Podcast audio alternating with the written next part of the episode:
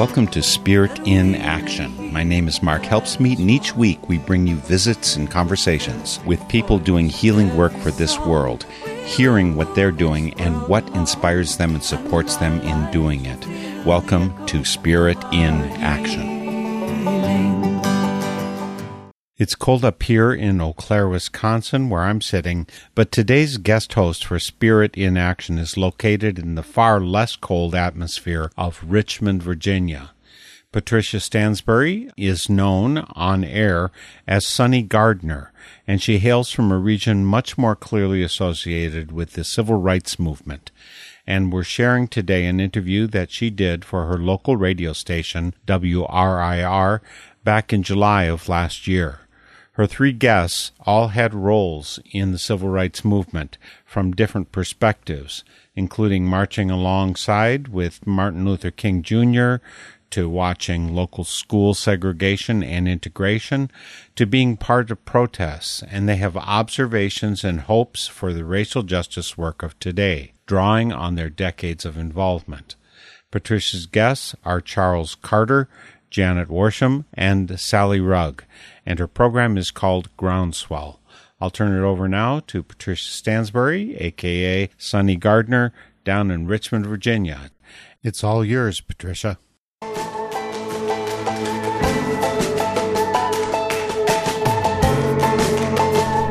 right. Welcome to another Sunny Gardner production.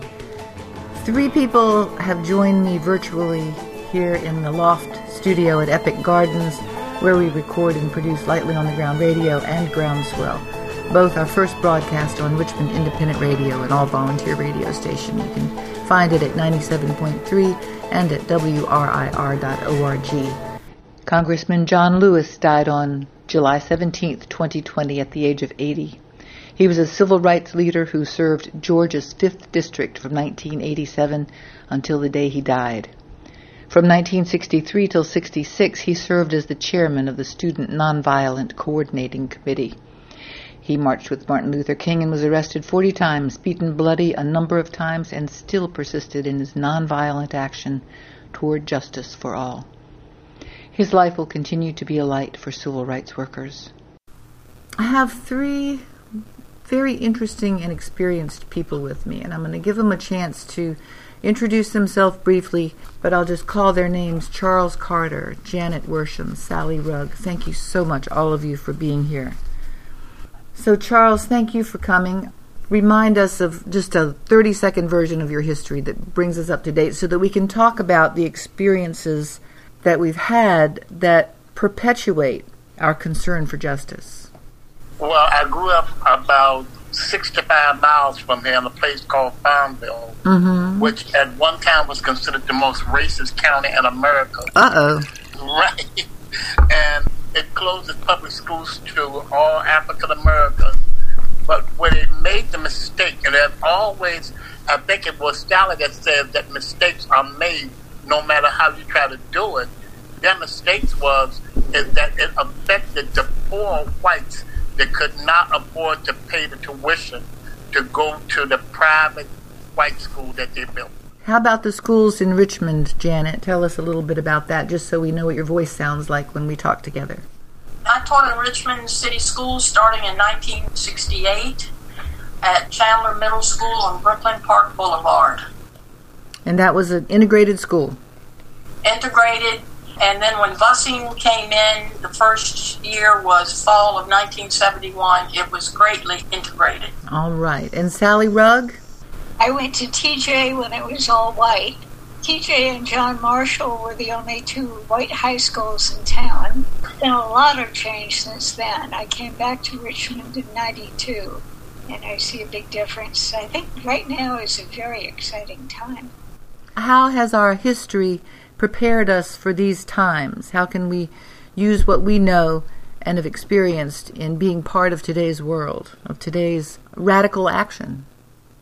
As a small child in 1962, I walked into the basement of the First Baptist Church and went into the office of Reverend L. Francis Griffin, and my whole face hit the ground when I was staring into the face of Reverend Dr. Martin Luther King Jr. And you recognized him? Of course. All Who right. recognize him?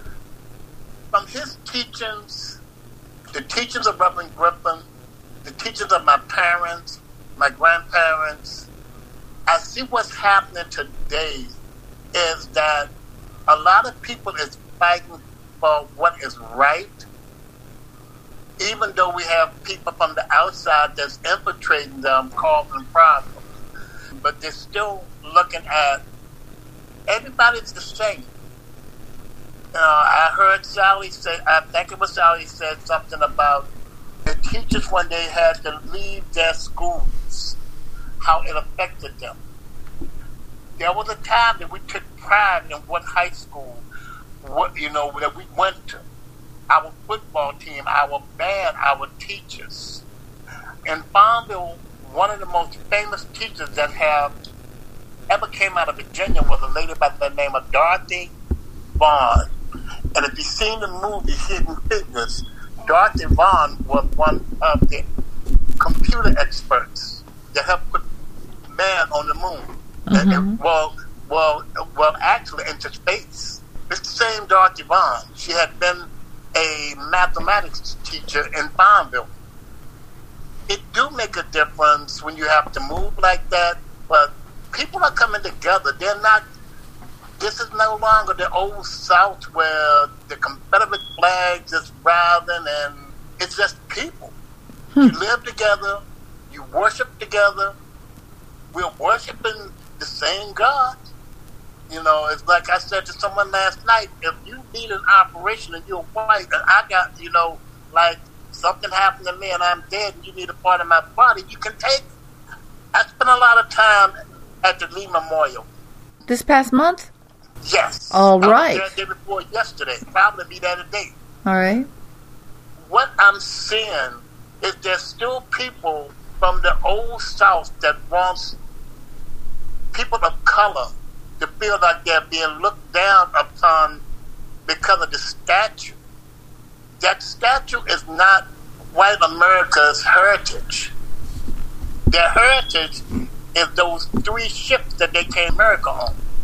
We need to come together and teach each other that we're no different.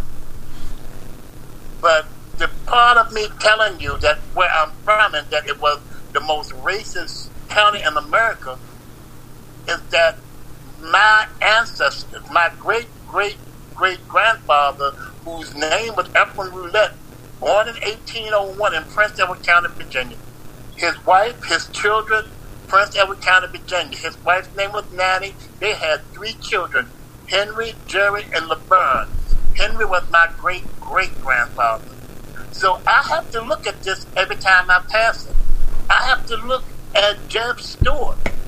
You know, these people are still looking down on me and affecting my life because it's been part of my family's life. I would like other people to put themselves in my place. You want to see that every day. You know, would you want to see these people that had your family raped, beaten, murdered, sold? Would you want to look at that every day? I have nothing against those statues. I definitely have nothing against those human beings. But put it in a museum. Put it somewhere where people don't have to sit there and worship it as some people is, and other people sitting there hating it because it happened to their family. Well, Charles, I, I want to circle back to what you said a moment ago. You said that we're all one and that we're all in this together, in, in other words. Yes. And I think that that is the approach that's going to hold us in good stead. And I think also that there are many, many, many more people who feel that way than who want to divide us. And by getting together and speaking this, I mean, it must have some effect. All this consciousness around the fact that we are one race, that we are one people, that we're one creation. I think that there are a lot more of us who feel that way than who feel that we need to remain separate. Um, I could be wrong. What, do, what does anyone else have to say? I agree. Janet? This is a conversation that I dreamed of 50 years ago when I was a young teacher and wished for. but it was too soon. There weren't enough hearts that had changed. And now, there were white people that marched with blacks 50 years ago, but there were very few. And now there are many. So we have many more hearts and minds that have changed. And I feel very, very hopeful that hatred and fear, a lot of it, when I hear people talk in racial terms or have uh, negative feelings, is from fear. It's the fear of not knowing any black people. It's the fear of not having any, any close black friends or close neighbors. And they think of them as the other. No, they're human beings like us. And I have many, many black friends that I love and care about, former students, many, many former students. And I, I just, they mean so much to me. I'm very hopeful that as painful as this is, that we're going to evolve, hopefully, in a more positive way. Sunny, something I else I wanted to say because I had this done to me a couple of days ago.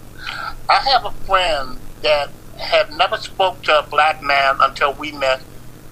I had never spoken to a Polynesian until we met. But she lived on a small island in Hawaii. And one of her neighbors was standing out on the street with a sign that said Black Lives Matter. And said that somebody had actually chastised her for doing that. So the whole community got out holding up signs. There was eight people. That was the whole community. But they were still out there supporting Black Lives Matter. Starts with a little wave and becomes a groundswell. Sally, what were you going to say? I think we can support this movement, but I think it's basically a minority group now demanding justice and equality, and it's pretty much their thing. We can't do it for them. Mm-hmm. Nope.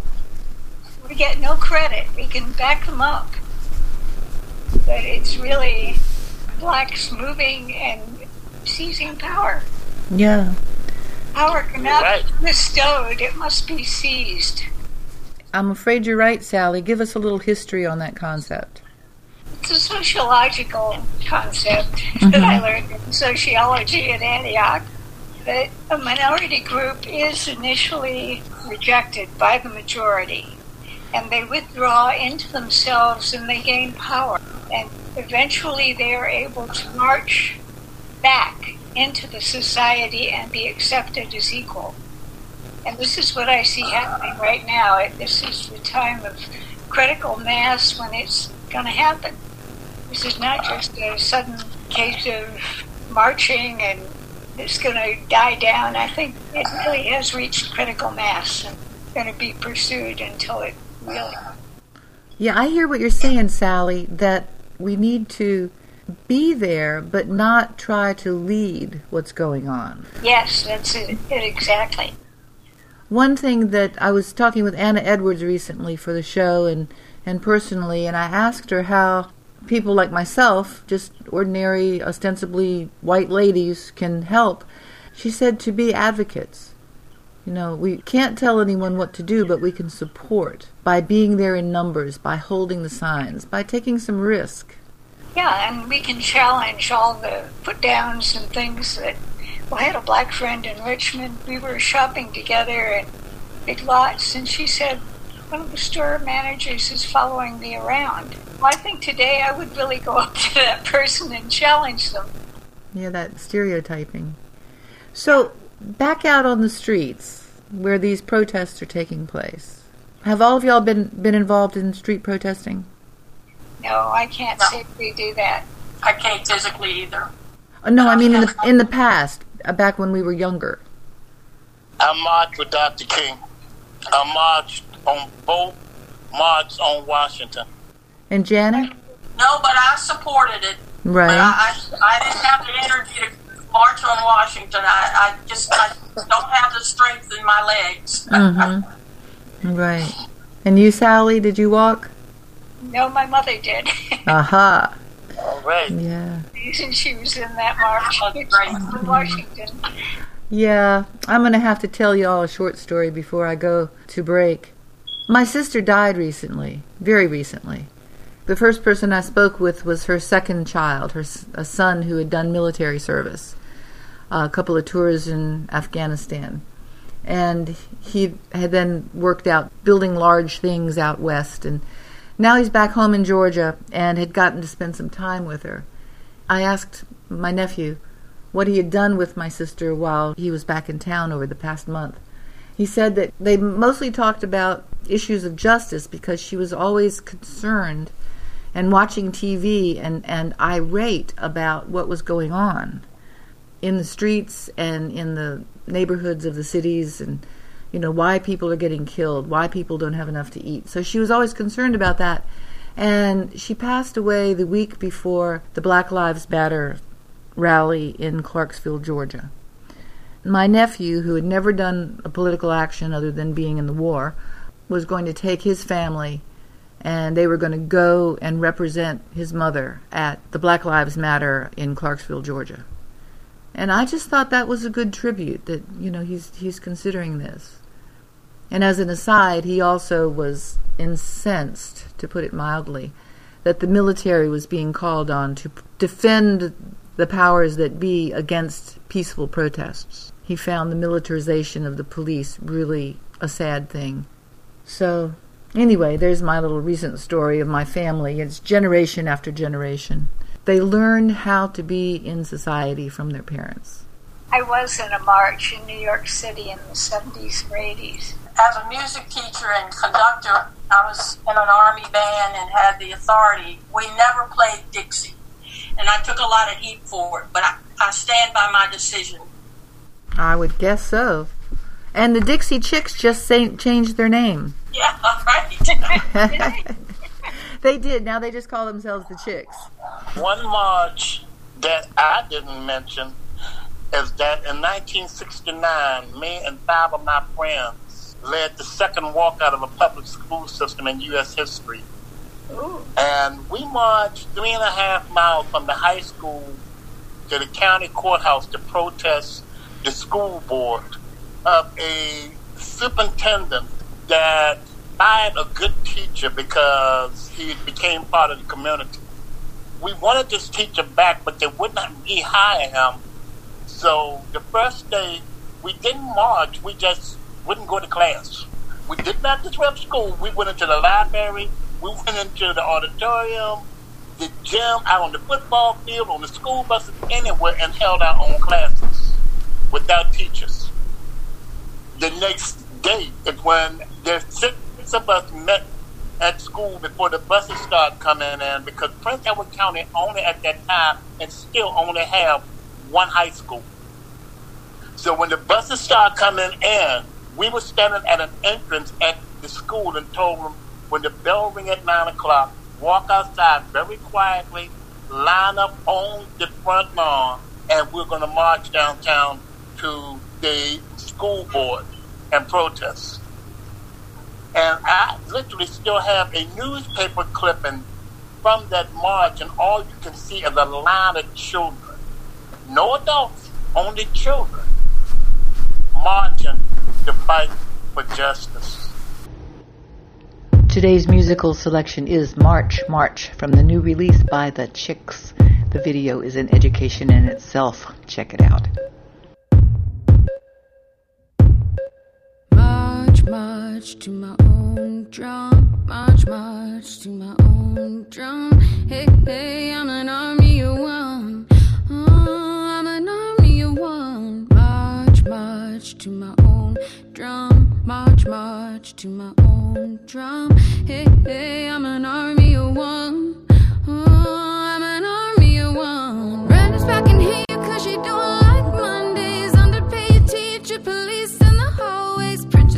Weapon and take it to the gun range. Ah, oh, cut the shit, you ain't going to the gun range. Standing with them and our sons and daughters, watching our youth have to solve our problems. I follow them, so who's coming with me? Half of you love me, half already hate me.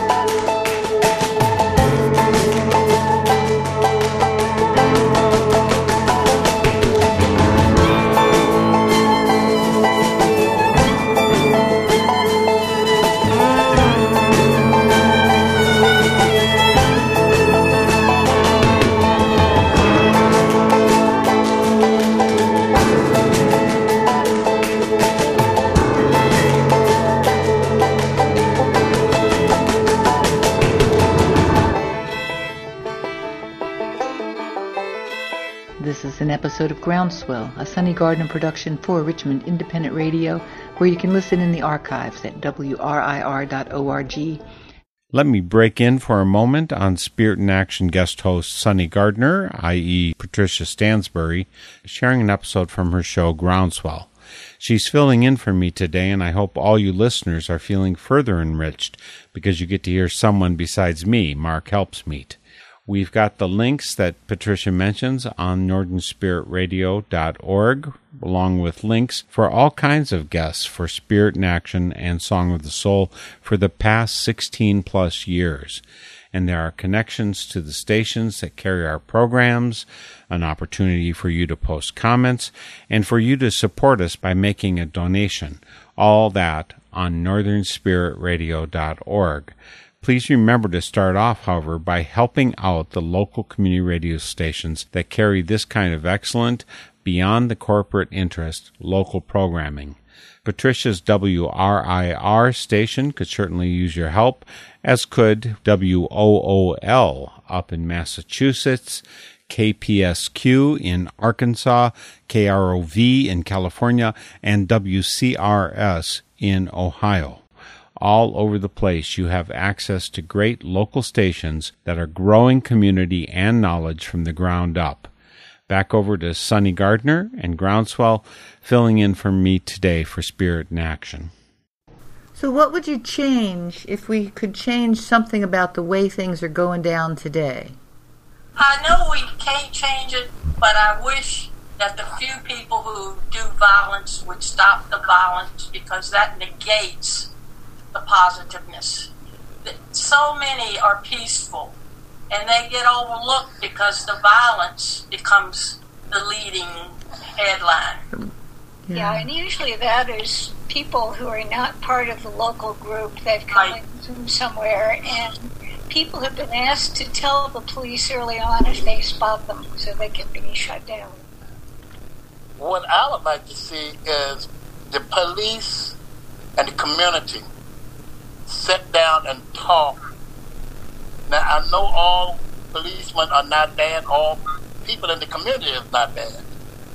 But sit down and talk and see if we can come to an understanding with each other.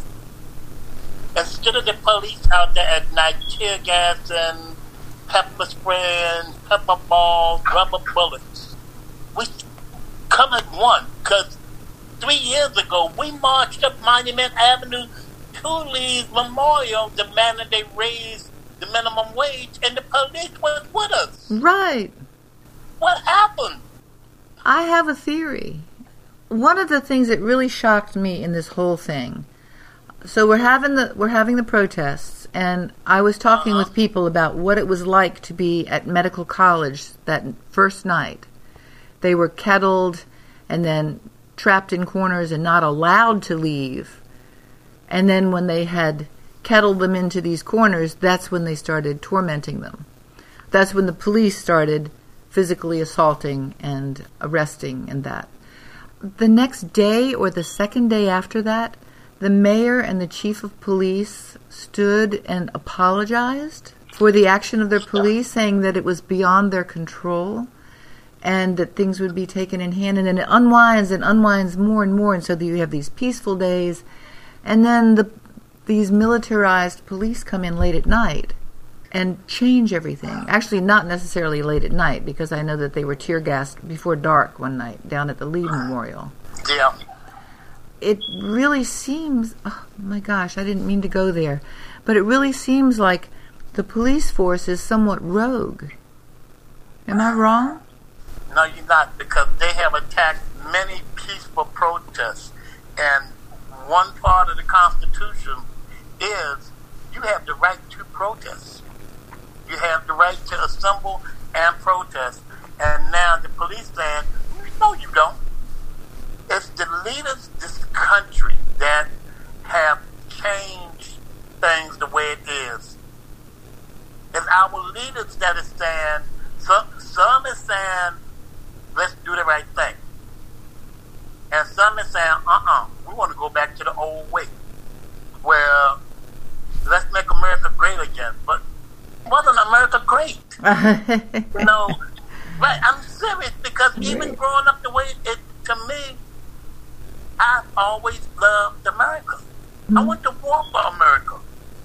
add to that, Charles, I, I think there are people that feel might is right. They want to go back to might. And until we have more people change their heart, and it's more than that, give up their egos. So often, in the heat of confrontation, even with students, people's egos come in, and then that might, I'm right struggle happens. And I think we need to teach people how to control that ego that takes us over at the moment, whether it be a teacher or a, a bus driver that somebody cuts in front of and they want to ram their car. As human natures, we have a quick reaction. And I think we need to be taught how not to react because often when we react, it just escalates things.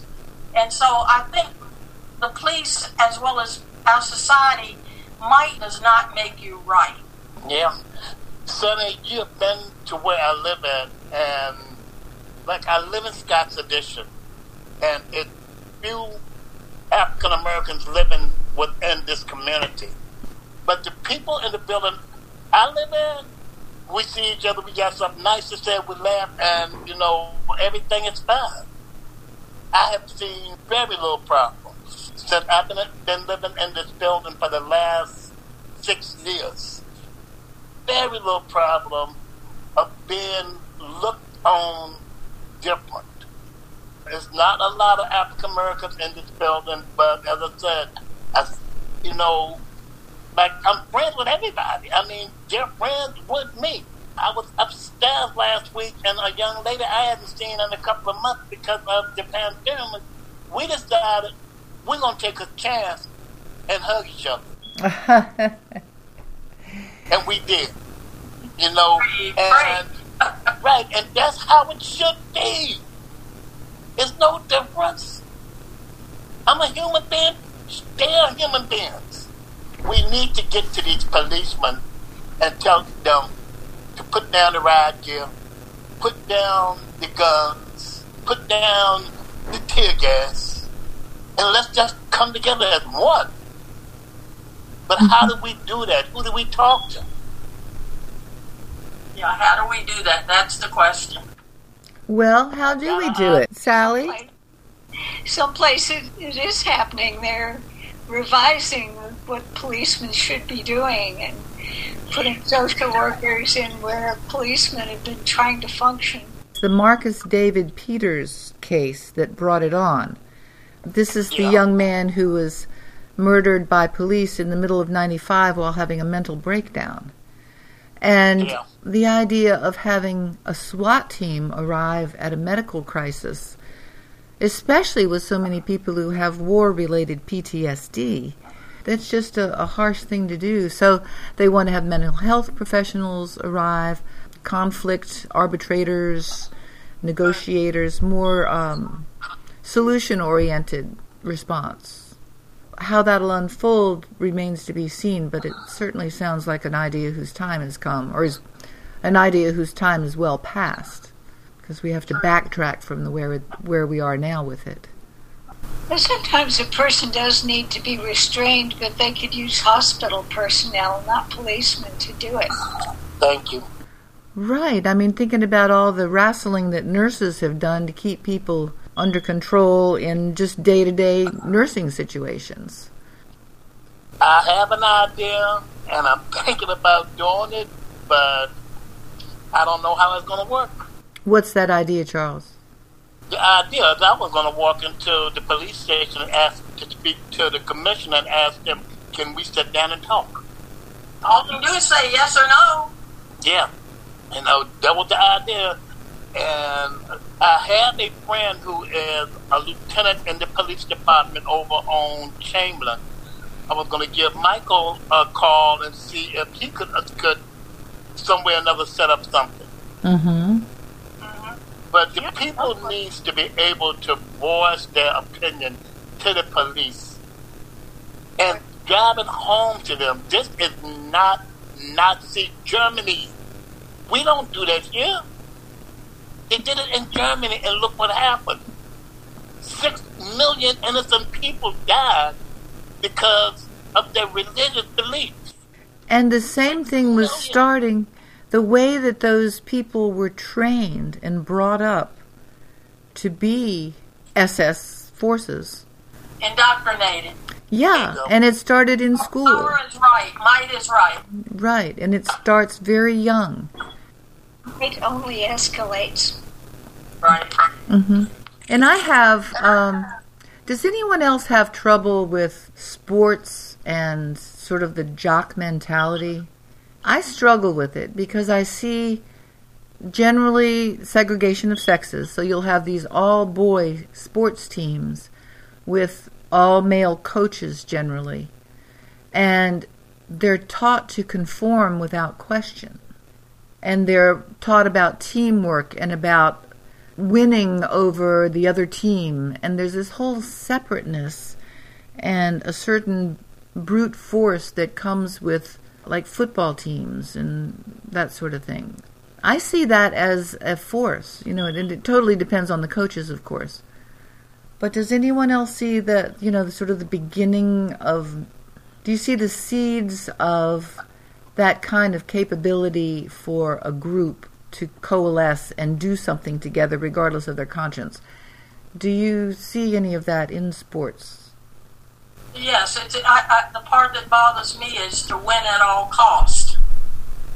And I don't agree with that. I think you win by being fair and being the best players. But I am hopeful. A football NFL hired the first woman assistant coach last year. Uh, I think baseball has a couple of women umpires. So women are slowly breaking into the major league sports. I think there is a, a one woman coach for Major League Basketball.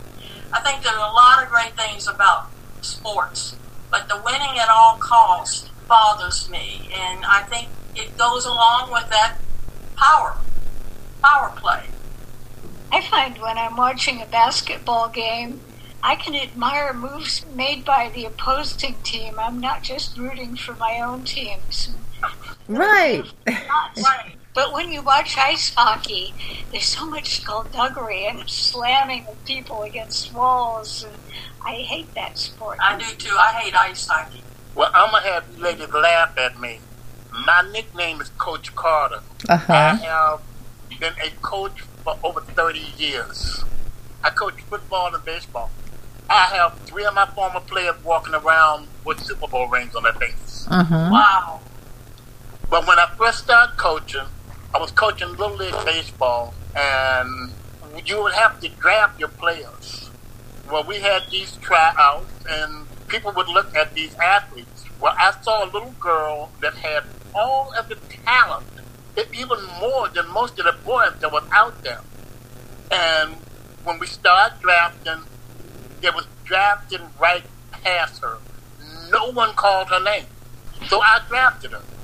And the other coaches looked at me and said, Charles, why'd you waste, waste the first round draft choice on that girl? Won't nobody going to draft her? And I looked at her. I said, I didn't see a girl. I saw an athlete. She has the ability to do this job that I'm going to pick her. I have been like that all my life. I have lost and gained because of girls. I've got knocked out of playoff games because of a girl. A team that I had that was guaranteed from the age of 12 to 15, guaranteed to win the championship, because I had three players on me. One of them that was 6'1", 235 pounds, 6 foot, 255 pounds, and 6'3", 190 pounds left-hand quarterback, age 12, 12, and 13. We were destroying people, and we lost because a girl so what was her Charles, what was her superpower that that beat the that won the game? I saw my running back go up into a pile of kids, and I saw somebody take the ball out of his hand Uh-huh. and return to 65 uh, yards the opposite direction, Right. sending us home. Just took the ball from him. It was a girl, a big. All right. but I have always believed, I don't care if you're male or female, if you got that ability, then you deserve the choice. Chance. Right. Right. Because it, it has happened to black people. Now, have either one of you ever heard of Wendell Scott? Yes. Did you know that Wendell Scott was the first African American not only to win a Nas- NASCAR Grand National Championship, he's the first African no African American to be inducted into the Hall of Fame for NASCAR. Mm-hmm. I was married to his cousin. You know, so I have seen the struggles not only from African Americans, but also from women. And I think that if they can do it, they deserve that their chance. All right. Well, let's just take a little break and listen to some more music. For our second musical selection, Charles Carter suggested the second stanza of the Star Spangled Banner. I found numerous versions of the lyric, but nowhere a decent recording of that particular stanza, so I'll read it with a large chorus in the background. Stand up, stay seated, or take a knee for justice. You're listening to Groundswell.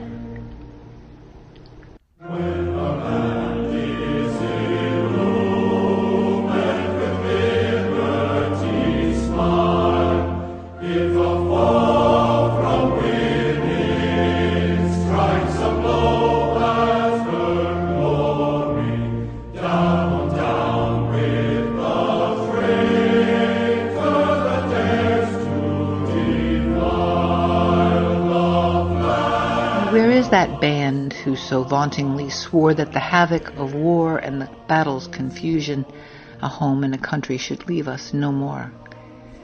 Their blood has washed out their foul footsteps' pollution.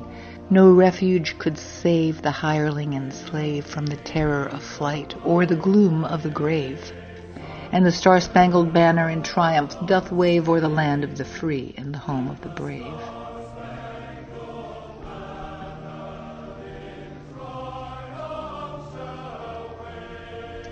I'm going to read something from Public Radio International now. That's pri.org. The language is definitely archaic and seems a little confusing unless you know the context.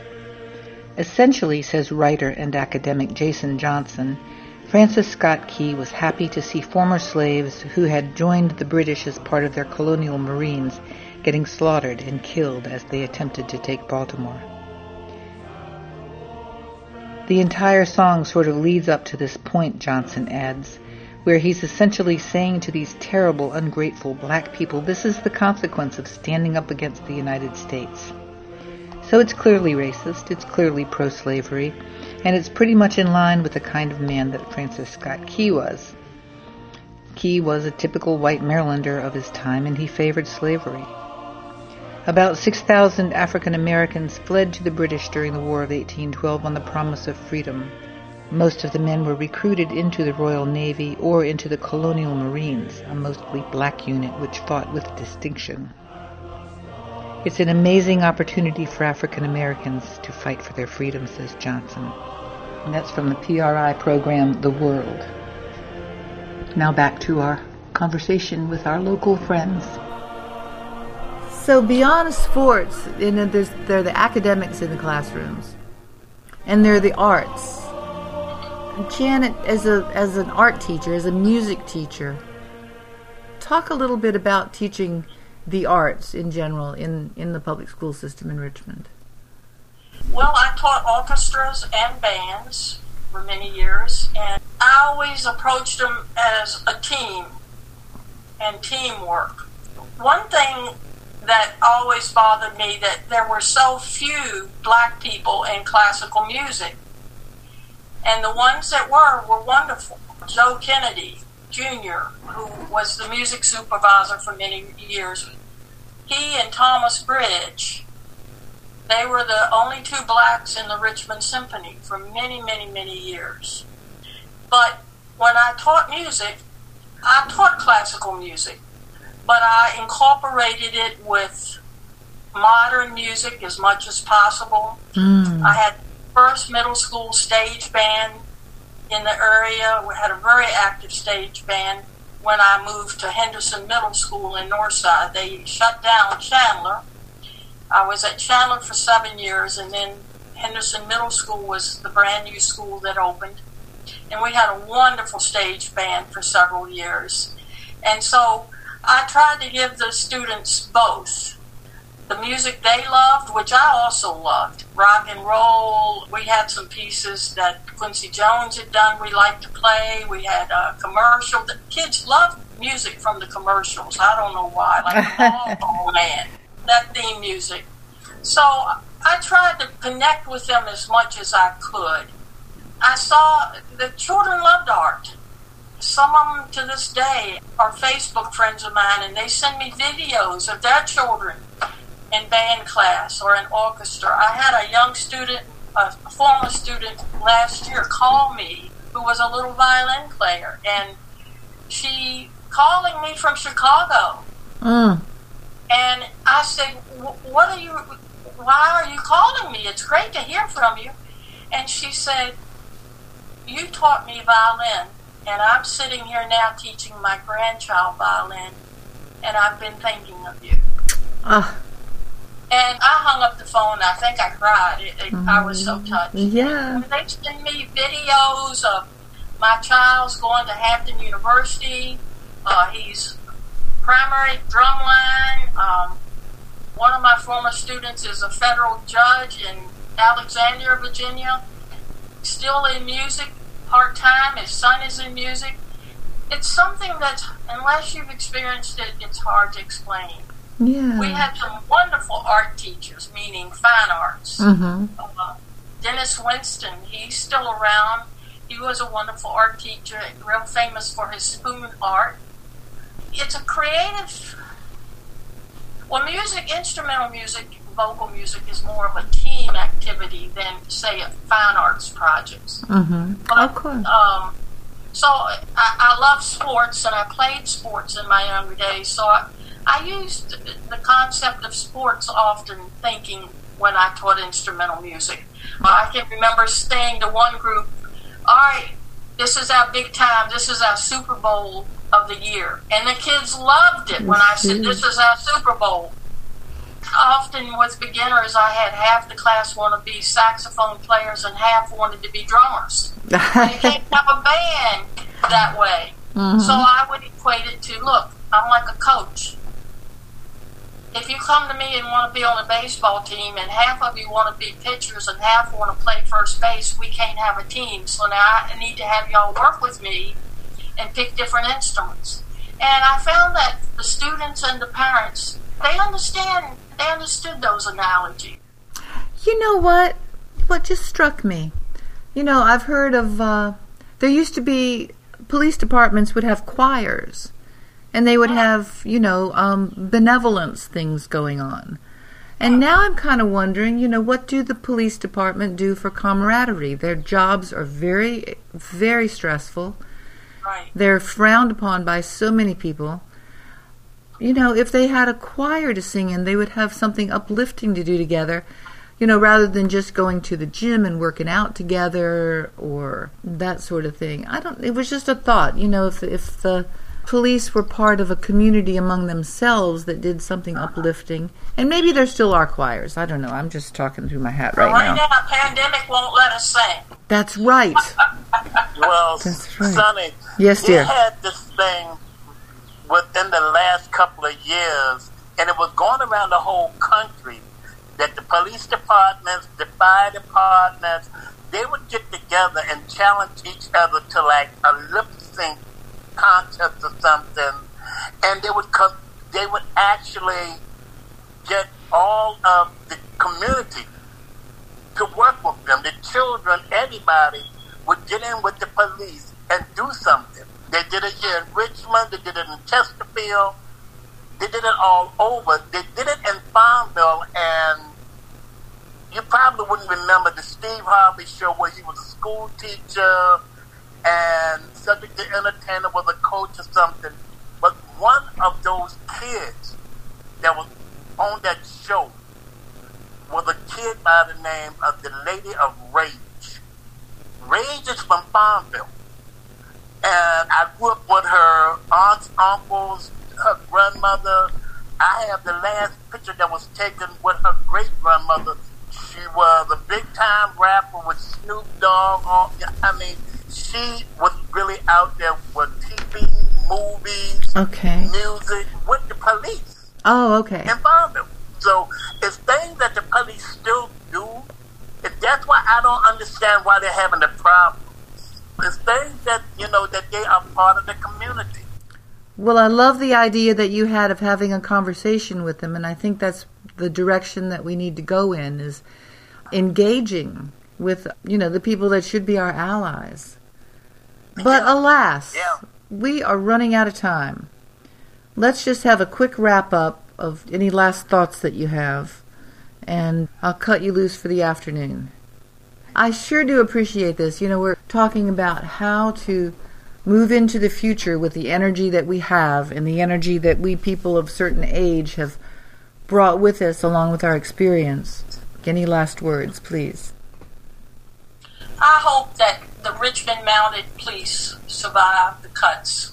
I know horses are expensive to maintain, but those horses put, give so much positivity to our community that I hope we can maintain them and keep our mounted policemen and women.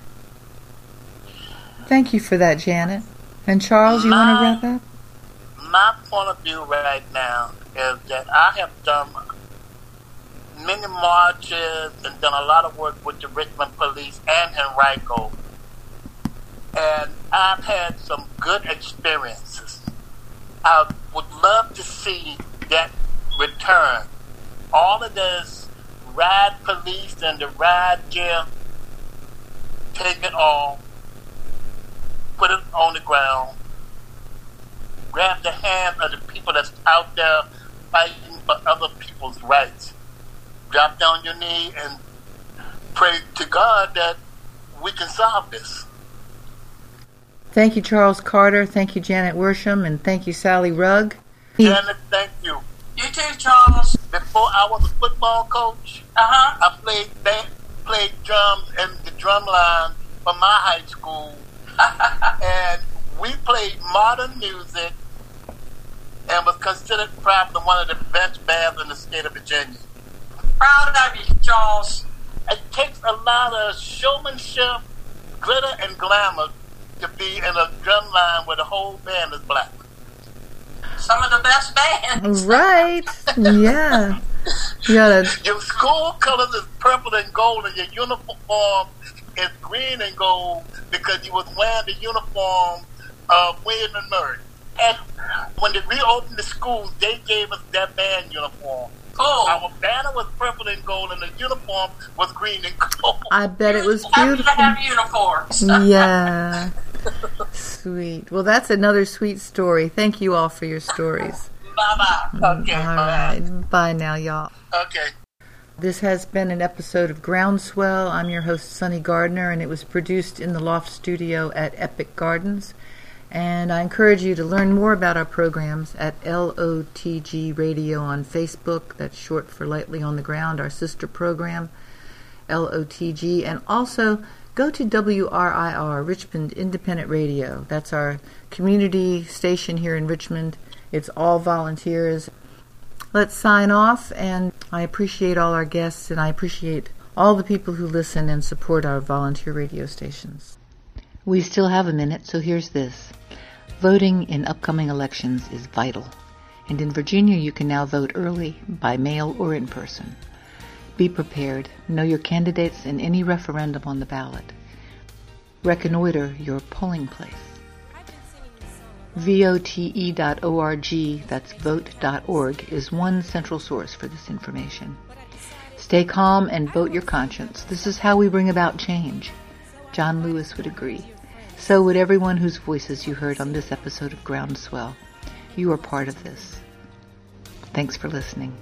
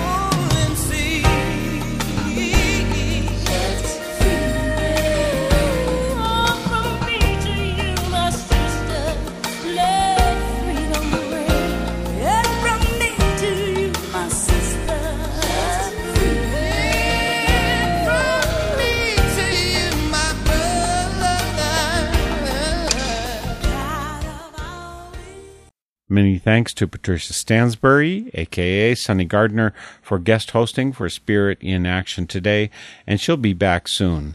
There are links to her Lightly on the Ground program, to her Groundswell program, and a lot more on the northernspiritradio.org website. Lots of good stuff. Thanks for spending the time with us, doing slow radio, emphasizing depth over adrenaline, paying attention to people, not profits. Hope to see you all next week for Spirit in Action. The theme music for this program is Turning of the World, performed by Sarah Thomsen. Check out all things Spirit in Action on northernspiritradio.org. Guests, links, stations, and a place for your feedback, suggestions, and support. Thanks for listening. I'm Mark Helpsmeet, and I hope you find deep roots to support you to grow steadily toward the light. This is Spirit in Action every voice, with every song, we will move this world along, and our lives will feel the echo